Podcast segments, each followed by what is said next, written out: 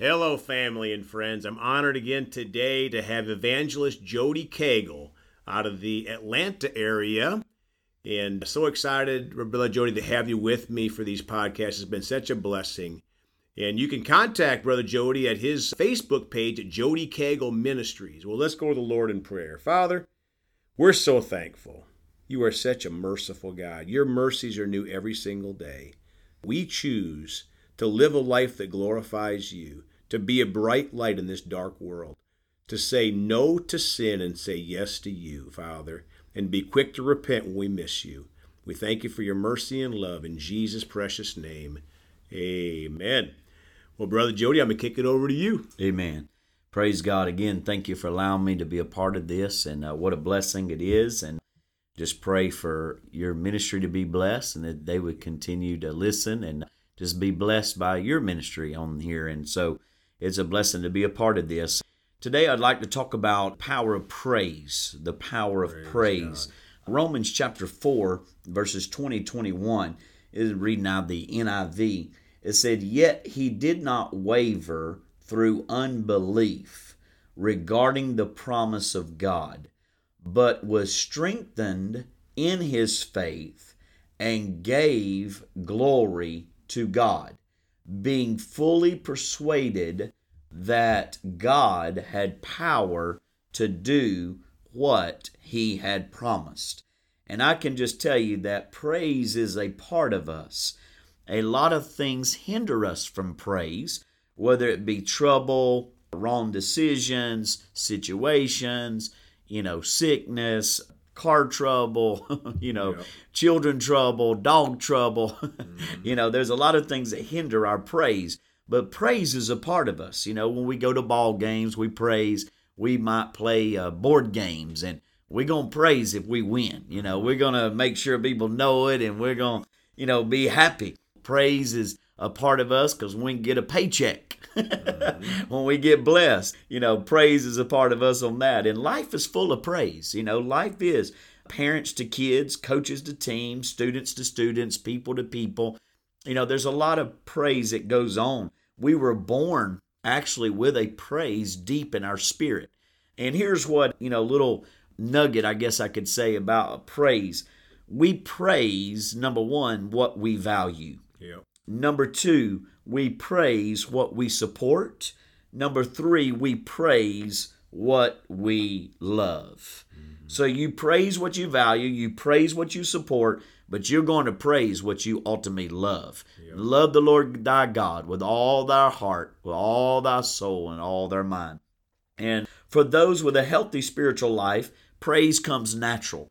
And so I want to give you four things, if I could, about praise, if that's all right. Uh, and just, you know, looking at the Word of God. Number one, praise gives us access to God. Amen. Praise gives us access to God. The gate that you come through to approach God, according to Psalms 100, oh, is on. thanksgiving. Right. And the court that you enter is praise.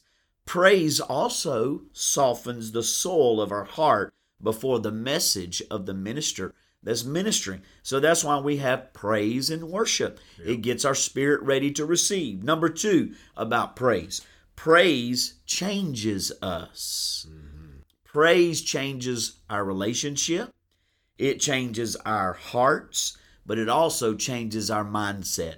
Praise puts our mind back on the Lord to know that He's bigger than whatever we're going through and whatever we're facing. Our focus shifts from us and our problems to God and His resources. Amen. And so it's so important that in praise, God is able to remove all the bad attitudes, all the wrong thoughts, all the wrong desires when we sincerely praise Him. And in praise, we become molded into His image. We look more like Jesus when we're praising Him. Hallelujah. Amen. Amen. Number three, praise is a relationship. It's not a ritual. Yeah. It's not something that we just come to church and do, or you get in your car and do, or you just get in your prayer closet to do. It's a relationship. God wanted Moses in Exodus 25 to build a tent to have a relationship with Him. Mm-hmm. God does not want anything to dwell in us or in in us but Him. God wants to dwell within us. He wants a relationship with us. That relationship comes through praise.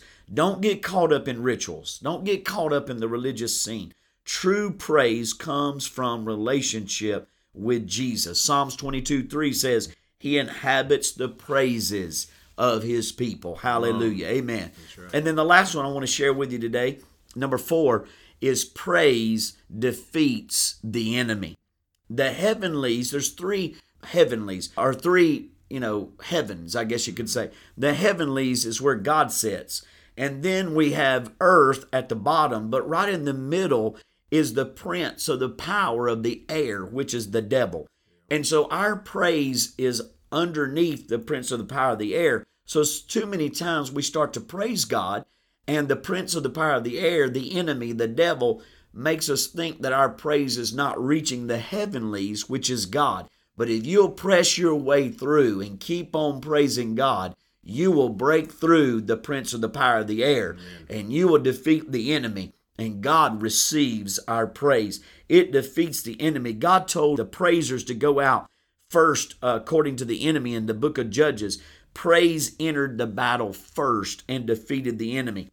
Second Chronicles, King Jehoshaphat, he said, Put away warring words and exchange it for words of praise. Stop battling in your own power. Exchange it by praising and use his power. Hallelujah. Amen. And if you think about the Jericho walls, what do you tell them to do? march around one time each day, but on the seventh day, march around seven times. But then what do you have to do after that seventh time on the seventh day? He said, begin to shout. Or, in other words, to praise. And the moment that they obey God, praise caused the walls to come tumbling down. If you want your walls to come tumbling down today, I'm just telling you, you start praising God and the enemy is going to be defeated. According to the Word of God, according to what we see in the scripture here. And so praise defeats the enemy. Hallelujah. I love to praise God because it does me good, but it also gets me through whatever I'm going through because your focus is not about on what's wrong your focus turns to the answer, which is God Almighty, and He's giving you victory and He's bringing you out and bringing you through. You're more than a conqueror through Christ Jesus, your Lord. Hallelujah. Amen. Amen. Well, Brother Jody, I heard somebody out there in my spirit saying, Well, Brother Jody, I praise the Lord quietly in my heart. What would you have to say? Well, the thing is, is in order to praise, you have to praise with an open mouth.